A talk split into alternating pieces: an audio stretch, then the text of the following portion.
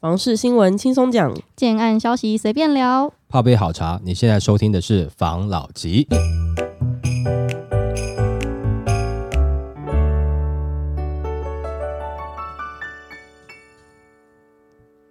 关心你的房事幸福，我是房老吉。我是大院子，我是茶汤会，今天呢要来聊，因为最近仓花 FB，、嗯。然后就会有一些短影音嘛，对，然后就一直看到有点像是中国抖音那边过来的小短片，嗯。然后内容都在讲他们现在烂尾楼的事件，就讲的很栩栩如生。嗯，然后我就查了一下，发现现在全世界蛮多有在发生烂尾楼的国家，对，然后就很好奇，台湾的灾情好像没有这么严重，嗯，所以我就刚好看到一篇新闻，想出来跟大家分享一下。好，全球建商倒闭潮，台湾没爆炸，专家四个理由赞，优等生超前部署，全球建商陷入倒闭潮风暴，紧接而来的是烂尾楼潮，德国、法国、瑞典、芬兰等欧元区主要国家建设公司大量破产，以及中国、澳洲、越南乃至于日本与美国破产的建商数量较前年明显增加，引发难以处理的烂尾楼问题。不过，台湾目前房市似乎仍一片祥和，不少人也好奇台湾建商怎么没爆炸。专家又指出，台湾一年新推荐案约有两千到三千个左右，但每一年建商倒闭产生的烂尾楼平均不到五个，根本是全球优等生中的优等生。至于为何会有如此的差异，他也从国外建商破产的情况的归纳，以及挖掘台湾建商政策因素等特性，得出以四大可能性。第一点是台湾建商嗅觉敏锐，根据专家观察，台湾建商在二零一八年、二零一九九年开始就已察觉到劳力不足、原物料上涨的迹象而开始反应。虽然推案成本上涨浪潮难挡，但多数建商超前部署，在成本控管上都表现不俗，而且顺利逐步转嫁成本。第二点是监禁式、猛爆式冲击，升息建筑成本上扬是全球同步趋势，但台湾升息相对温和。更重要的是，二零一八、二零一九年建商已开始迎来营造成本上扬，推案和定价策略已有所反应。从这个时间点到二零二二二年第一季升息还有三年多的时间，属于建筑融资成本渐进式垫高的模式，建商有足够的时间去适应与调整脚步。正因为多了这三年的时间，让台湾房地产躲过一劫。然而，欧洲、澳洲等国建筑业面对的是双重猛爆式冲击，他们在二零二二年二月乌俄战争爆发后才惊觉营造成本快速上扬，但二零二二年三月，全球央行多已跟进美国联准会暴力升息，这两件事几乎同步发生，让业者措手不及。最糟的是，由于二零二二年房市买气普遍还不错，有不少建商在二零二二年还没做出适当反应，卖了一大票预售屋，手上积了满满订单，但却没思考到售价已不付成本，等到发现不对劲时已来不及，更不可能把房子盖好赔钱交屋。结果就在二零二二年底到二零二三年一一爆炸，宣布破产。第三点是台湾央行管控，专家肯定了台湾央行从洪淮南到杨金龙得到全球金融杂志十几个 A 的最高平等，并非浪得虚名。即使他们两人被赴外界骂名，但的确为我国金融与产业奠定稳定发展的良好环境，其中包含央行温和升息政策，让建商避免一次大动荡。但光是靠温和升息并不足够，我们看到中国降息，日本未升息，这两个国家今年建商倒闭状况都比去年严重。换言之，升息幅度少并不是台湾房市稳定发展的唯一因素。将问题全推给央行不够公允，在全世界各国国建筑业都属于资金高杠杆产业，而这特点是福祸相依，更是建筑业的阿基里斯腱。由于台湾央行连续祭出数波选择性信用管制，尤其是第四次选择性信用管制时，将购地贷款成数上限降至五成，强制斩掉建商高风险操作，将建商资金杠杆降至中低度，此举使建筑业出现以下几个重大改变：资金去高度杠杆化，财务计划趋于保守，实力不足的业者停止扩张或退案，银行受性更加严谨。而这几项改变虽然让建商抱怨连连，但变相让存活下来的建商体质更为健全，也让专家不仅直呼台湾央行不愧是超级 A。第四点是房价持续上扬，房价若持续走高，代表建商可以转嫁成本；倘若像欧洲各国融资，建筑成本飙涨而房价下挫，建商同等面临双杀，倒闭几率会比较高。以美国、台湾来说，由于房价持续创新高，所以多数建商仍可转嫁成本。但美国因建筑物料、人力和融资成本飙得比台湾更凶猛，因此破产的建商正在明显增加。不过专家也指出，并非房价上涨，建商就能赚得了钱，更不可能靠新清安救得了建商的。可能多数人不清楚欧美购物补贴撒多大，所以才会产生敬庙七神的心态。他这个新闻呢、嗯，反正我主要看到两点，对，银行的我不太了解，我就先不多谈。他讲了一点那个转嫁成本，嗯购物的成本转嫁到消费者身上，我觉得这个算是有点误打误撞啊。嗯因，为前阵子不是一堆人在抢房子，对然后房价就噗的就飙上去了。对，那时候的确成本他们算可能也没有真的什么标多少还是什么的，那但这是就误打误撞，可能让他可以去弥补这个空缺，嗯然后加上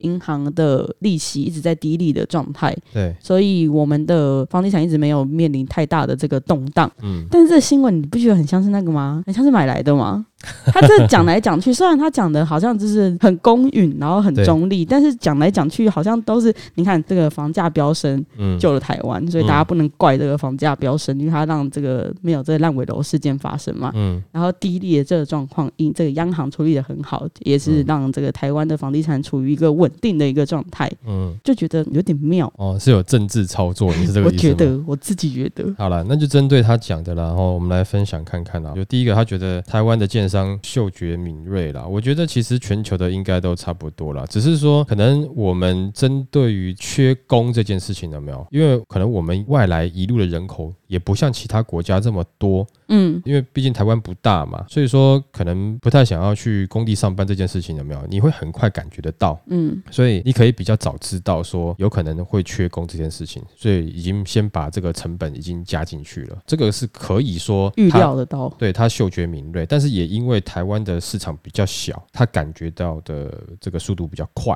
可能会比全球快嘛，因为 size 真的小人家很多嘛，所以这一点他硬要这样讲，用比较好听的话去形容嗅觉敏锐，这样子的话，诶，是说得过去啦。然后再来是这个升息的部分了没有？其实你要说央行控制的好也可以啦，呃因为毕竟我们也没有什么样的本啊，或是实力啊，像其他国家这样这猛暴式的升息啦。哦。因为当时我们其实有分享嘛，其实还是要顾到台湾其他产业嘛，哦，因为毕竟我们的太多产业哈，如果说你一爆的话，因为我们毕竟没有什么太多的天然资源可以去支撑啦，嗯哦，还是靠蛮多的这种外销产业，所以它必须得非常小心这件事情。但如果说依照专家的讲法哈，正因为哈这三年多这个时间哦，央行它的这个操作哈，让建商免于烂尾楼，这样子的话，可能在无形之中说漏嘴了啦。哦，为什么呢？因为一般的这个购物人哈，就是说首购族可能很生气说啊房价不降，那你现在央行这个措施，原来你当时信用管制等等这些，你只是怕建商倒哦，所以你的意思是说你是在打建商、骂建商，但是你是爱建商的，对不对？你怕他们倒嘛？嗯那你打他们、骂他们，不是要为了让我好买房子哦不？小心说出口了。感觉上好像不小心说漏嘴了，嗯哦，就是说，如果你听的角度不一样，你可能会这样子认知了。但是的确，我的看法是了哈，央行它可能不会单单只针对建筑业来去做任何的全盘性的决定啊，不会说嗯我为了要打房，我不惜把整个台湾的经济搞差，全国人民饿肚子，台积电东西全部卖不出去，我也要做一些不管是汇率或是利率的变动。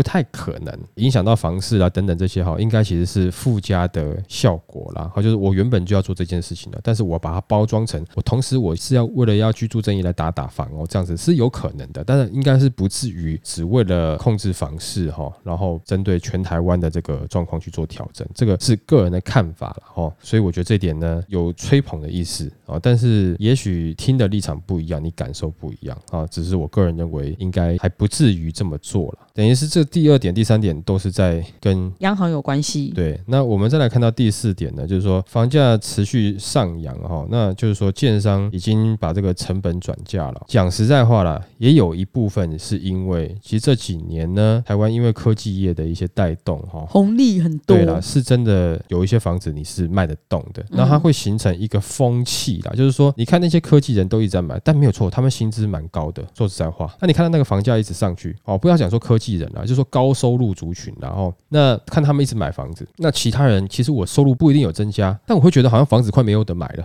嗯，会紧张。哎，会紧张。那我也想跟进。那建商觉得，哎，好像我这个价格开起来大家都能买，那我好像可以继续改。那我继续价格就慢慢加上去。对了，没有错，我转嫁成本了，而且我的工时也拉长了。所以它其实在这边的这个点上，我觉得其实可以加一个啊，就是说受到一些经济收入的一些红利嘛。但这些科技人才出来了，或者高收入族群出来啊，让这样子的这个房市的热度起来了，那你的房价才有办法转嫁出去嘛。那像现在的话，你热不起来的话，你要去转嫁这个你的成本就比较吃力一点点了。但应该还是免不了的，成本会在未来的这个时间内慢慢提升，慢慢转嫁。因为现在还是在炒这个 ESG 的问题嘛。哦，当时 ESG 刚出来的时候，就有很多专家讲说啊会涨，或是也有人骂说啊就不会涨，那跟那个无关。对了，这我们之前有讲过嘛，有些东西在第一波的时候跟建商无关，但是问题是 ESG 只要牵涉到运输能源，所有东西就可以扯上关系了。那再来就是，那有些建商当然会想办法把这些东西转嫁成未来成本嘛。我现在没有要缴，没有错，但我未来可能会缴啊，嗯，对不对？那我现在是预售，我怎么知道我那时候盖的时候是不是开始第二波了，对不对？所以我必须把这个东西先含进去啊。你要说建商聪明也可以啦，你要说其实现在台湾房市没有那么惨哦，原因是什么呢？原因是全国人民的护航啊。好，不管是谁啦，你我都有可能护航到啦，哦，都有可能啊。你即使是去租房子。你都有可能是护航的人之一啦，嗯，所以也不是说这个好像国外的月亮比较大啊，也不是说政府真的是无能，也蛮有能力的。但是我觉得我们全国人民也有贡献在里面。那换个方式来讲，我们的房价是这样子，其实也有我们大家的共业在里面，因为我们都有贡献，对不对？没错。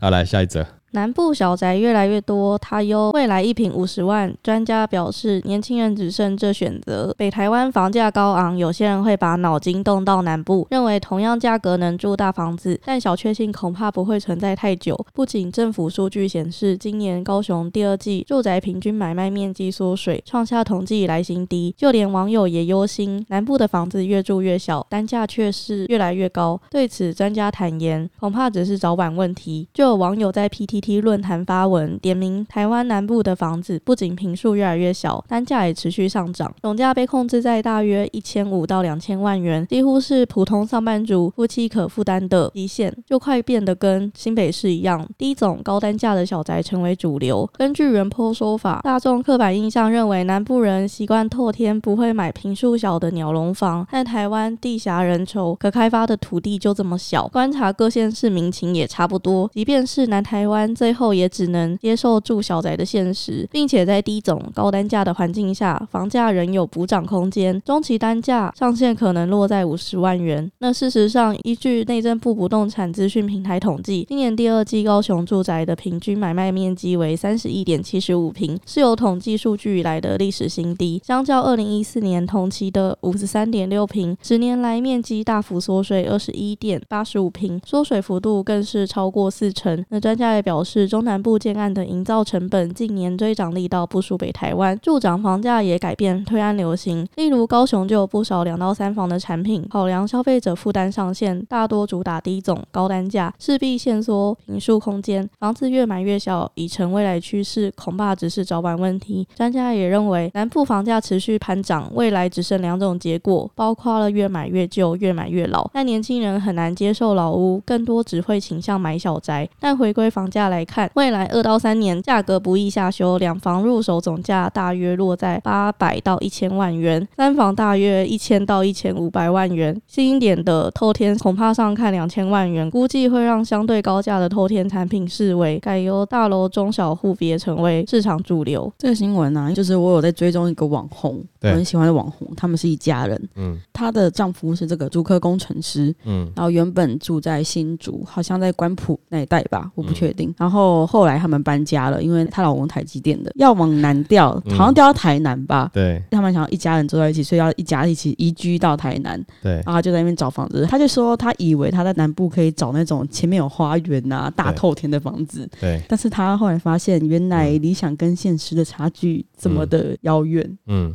就是现在中南部的房价，对，因为我们知道之前这个台南、高雄是因为台积电的科技题材的效应嘛，所以就飙升起来了。对，我觉得北漂族很可怜呢。嗯，之前是因为为了这个工作机会，所以来到北部，对，然后可能工作完想说存到钱、赚到钱的，对，然后回南部，我要自己买个房子，然后找个安定的一个生活。嗯，没有，现在存到钱回南部，你买不起。那那这个分享一下哈，就是说这几年的时间哈，当然没有错了哈，是因为当时美国 Q E 嘛，这个热钱嘛，对不对？一直到处乱窜。但不可否认的，在台湾来讲，其实前段时间啊，除了台北的外溢效益之外，多数的城市啊。都有受到台积电很强烈、很强烈的影响。嗯，哦，这个不能说只有台积电，但是很大一部分是台积电。好了，那既然你是因为台积电，就是说，假设当时是新竹有台积电，那所以它这边的房价上去，那你现在别的地方有台积电，那价格不就一样上去吗？是不是？所以你要买到比较大平数的，可能当然就是会有差异的嘛。好，再来另外一件事情，其实各位也可以看到，在这段时间有蛮多的外地建商啊，或者是本地建商有。去参考外地建商，就所以当时在以科技业来讲，哈，可能三十一到三十七平的这样子的三房产品有没有？哎，是他们的主力嘛，对不对？那我现在来了台南，那我也一样推三十一到三十七啊，因为台积电来了，我地价已经先涨了。那你原本是在新竹科学园区台积电上班的人，你现在要到台南来，我给你跟新竹一样的产品就好了，我没有必要特别做很大给你啊，嗯，对不对？因为我地价也上涨了嘛。那甚至可能在一开始。第一波也不能说完全没有，在刚开始的时候，甚至说很前期的时候，应该还是会有少部分的透天产品。那只是那个时候没人要去啊，等到你被调去了以后才去。那调去又不只有你一个人调去。那如果说真的是你一个人调去，然后那边你可以住大院子的话，那你也要怕，可能周遭是空空的，那可能就一整批的人就下去了嘛。甚至有一些是外地的建商去台南盖，外地建商去高雄，他带去的就是属于这样子的科学园区人才。才的产品嘛。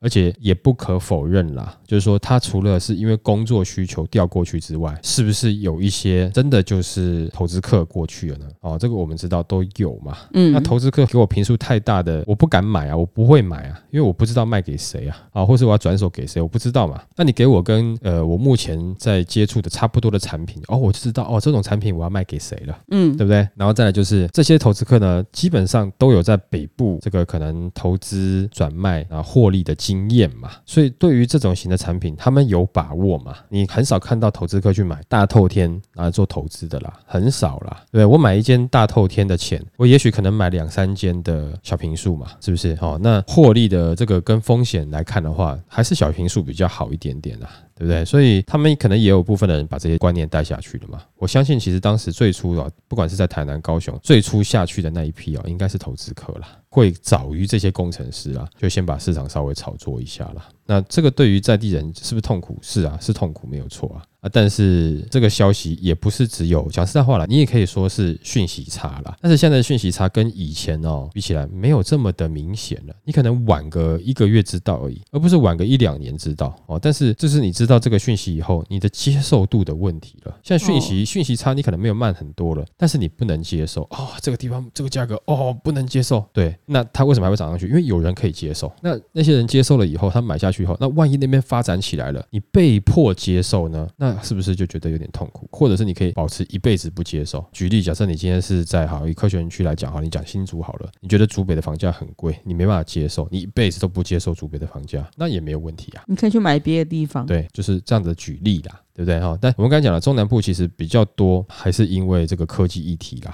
那我们刚才有先讲嘛，这个热情的问题是全台都有，但是以科技议题来讲的话，其实就是以新竹以南的哈，都有受惠于这个科技议题，产品也会慢慢符合属于这些科技人他们常常看到的形式。你看嘛，它就会变成是我在台南跟科技议题的从化区的价格，跟竹北这个从化区的价格，那它就会稍微低一点点嘛。那高雄也是嘛，我讲的是跟科技类从化区差不多价格，但是这个区域的价格，我相信呢，哈，它原本这个区域应该都是没什么人要去看的。嗯，也就是说比较冷的地方，但是这个冷的地方都涨到这个价格，那其他原本你台南原本比较热的区域，就是说比较热闹的区域了哈，比较多人住的区域，或者是高雄比较多人的区域，会不涨吗？不就跟着涨上去了？这一次的状况，我个人看法是受到这个影响较为多一点点的。那这个评述也没办法啦。你希望南北的发展越来越接近，那就不太可能南北的房价差异太大了。嗯，这是的确是的。我们之前有讲过嘛，南北的差异还没有拟平嘛，房价先拟平了嘛，对不对？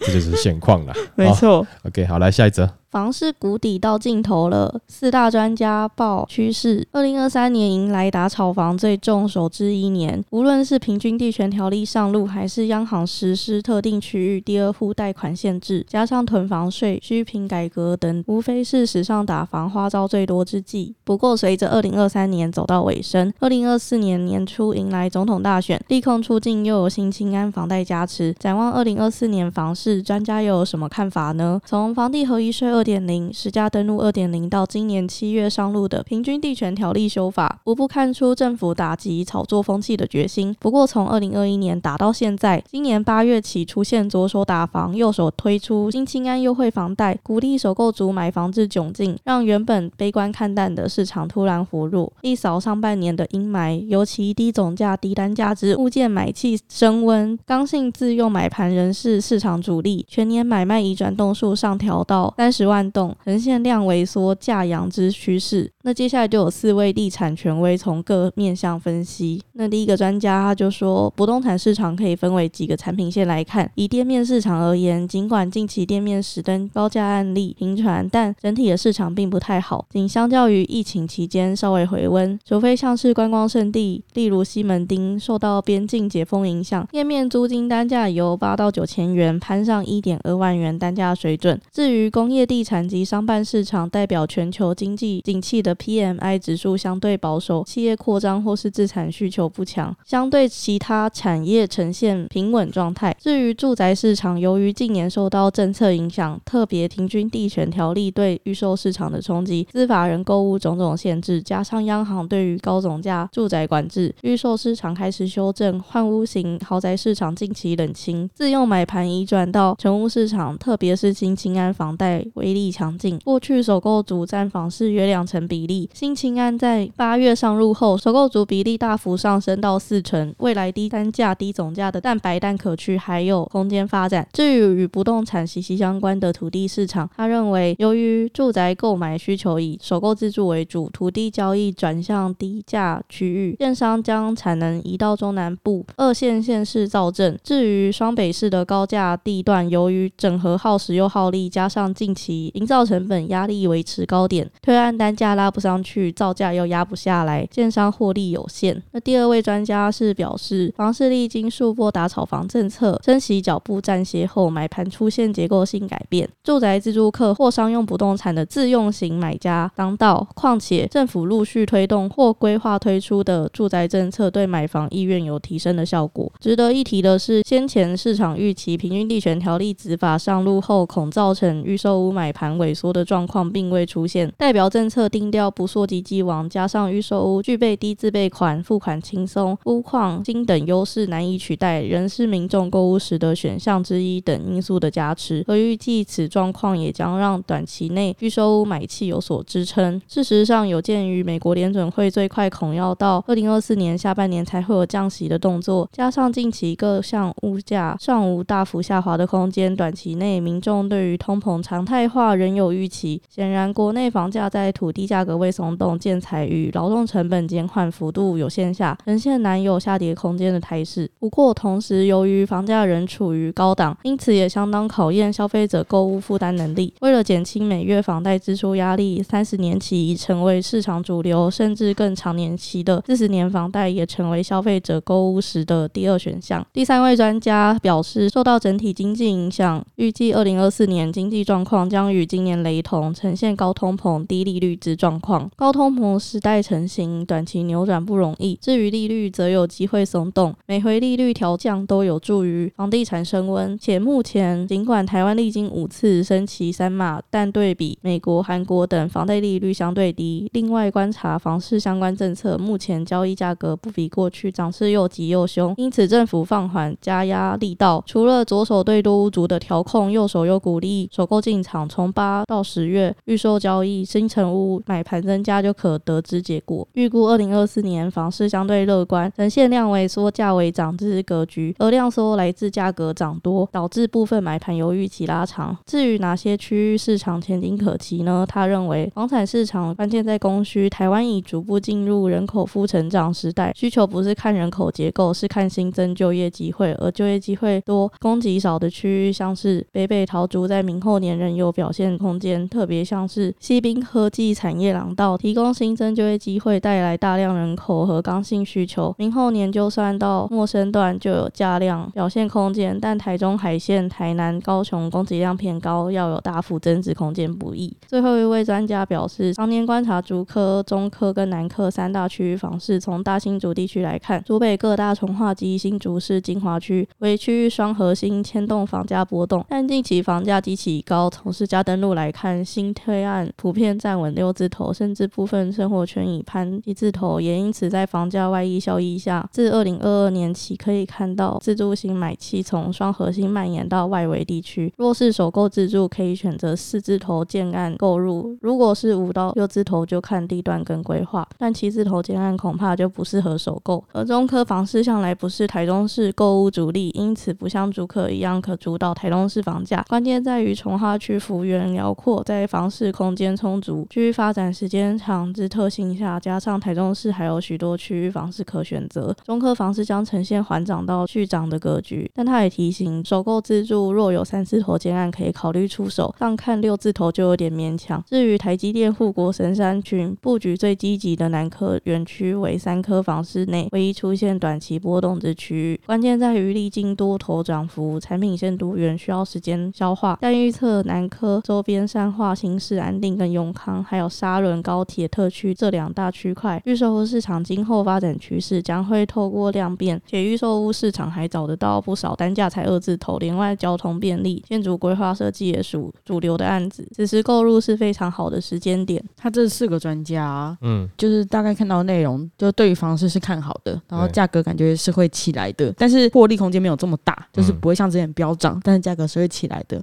嗯，可这就跟我们前几集在讨论的那个二零二四的 Q 一房市预测不太一样，嗯，因为他说会以盘带跌跟微跌的状况，嗯，他整个分析是为什么会有这个差异，是因为这个以盘带跌微跌的那个专家他讲的是比较多余屋量的区域嘛，然后这个讲的是比较整体的状况吗？呃，我觉得前几则那个专家讲的应该其实有包含到中古屋市场。哦，哦，那现在这四个专家，我感觉他们比较偏向在讲预售屋市场。新推案的，对，那所以新推案的刚刚讲了嘛，哈，中古屋的市场或是新古屋的市场，它只有微微的盘整或者是微微的下修，不讲说你不太可能有大跌的状况了，对不对？哈，如果说中古屋都这样子，那你觉得新盖的房子会比旧房子来的便宜吗？不会哦，那它成本会不会再上去呢？有可能，但是我觉得就是加一点点啦。你如果说哈用拉远一点点看，你感觉这个价格好像持平，差不了多少。嗯，讲实在话啦，我认为啦，就是说在这段时间呢，建商的角色也是一样。如果说我土地取得的价格没有很贵。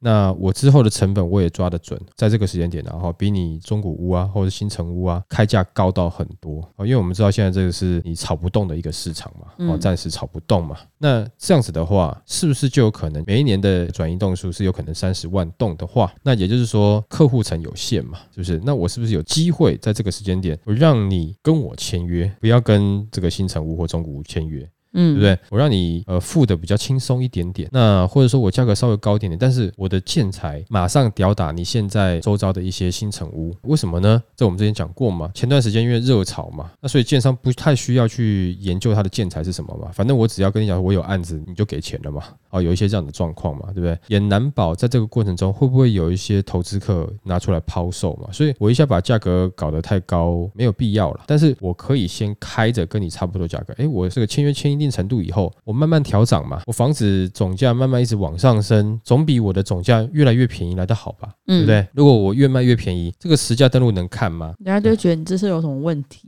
对啊，啊，除非说你是楼层不一样了，对不对哈？低楼层，哎，对啊，你譬如说十一楼的跟四楼的，那当然就不一样嘛。但是如果是同楼层，你越卖越低，人家会不高兴啊。你到时候要送很多东西，很麻烦啦。现在这些的专家看的这个状况我们，他觉得会微微的涨。对啦，这个就是开价微微开上去了，这个就不是说什么房价在真的很涨幅很高然后干嘛的。就是中古屋、新城屋，它的房价如果 hold 得住，就我记得好像是上个月吧，我们有一集讲说，如果说这一波哈给建商啊、投资客啊撑过去了，那可能未来房价就应该要上去了，会慢慢上去。但不是说急的要一波样飙上去，不是啦。但是它会慢慢的上扬嘛，对不对？当然那时候讲完的时候，有的时候可能有些人听了会不高兴，会骂了。但是事实上也必须老实讲了，看起来这波多数的建商跟部分的投资客看起来是扛过去了啦。那假设在这个时间点你也看不到一些新城屋啦，这个中古屋啊，它有明显的下修的话啦，但我讲的是特定的一些，就你可能想看的一些比较热的区域啦。那这样子的话，那未来在这些区域啊，我觉得它价格是会上去的。但是整体来讲，你说台湾没有地方房价在下修吗？有啦，绝对有哦。然后你说没有这中古屋，它现在在便宜卖吗？有。只是说，要么那个地方不算热区啊，要不然就是说它的量不够多哦，所以你很难形成一个风潮啦。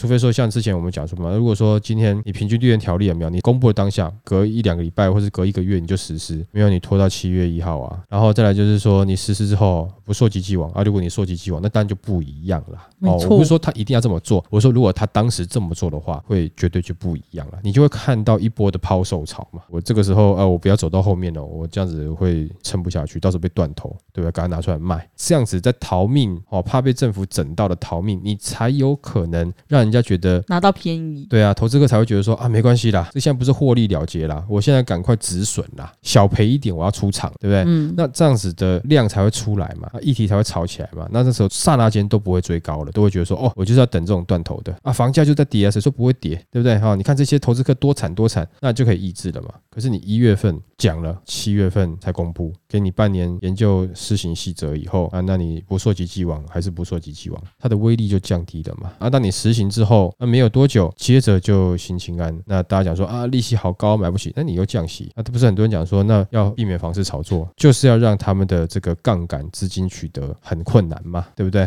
既然你把这个利息调高了啊，但是你又多了一个新兴安，那不就是他还是用新兴安就好啦？还是一点多趴嘛，一点七七趴嘛？没错，那看似有调，实则没调。对啊，本来是他们的问题，变得不是他的问题嘛。只是说有一些投资客，短期投资客有没有是的确退场了，那有一些就躲在旁边观望，等待时机，对不对？蓄势待发。哎，对啊，的确是有蛮多的自助客、首购组进场了。哦，是这样子没有错。但是你以整体来看是好的哦，是蛮多人开始因为这样子，他可以买到自己的房子了。但对于你期待房价有力到下修，那可能就不会有这样的效果，嗯，对不对？OK，好吧，那我们今天就分享到这边喽。好，好，谢谢大家收听这一集的房老吉，拜。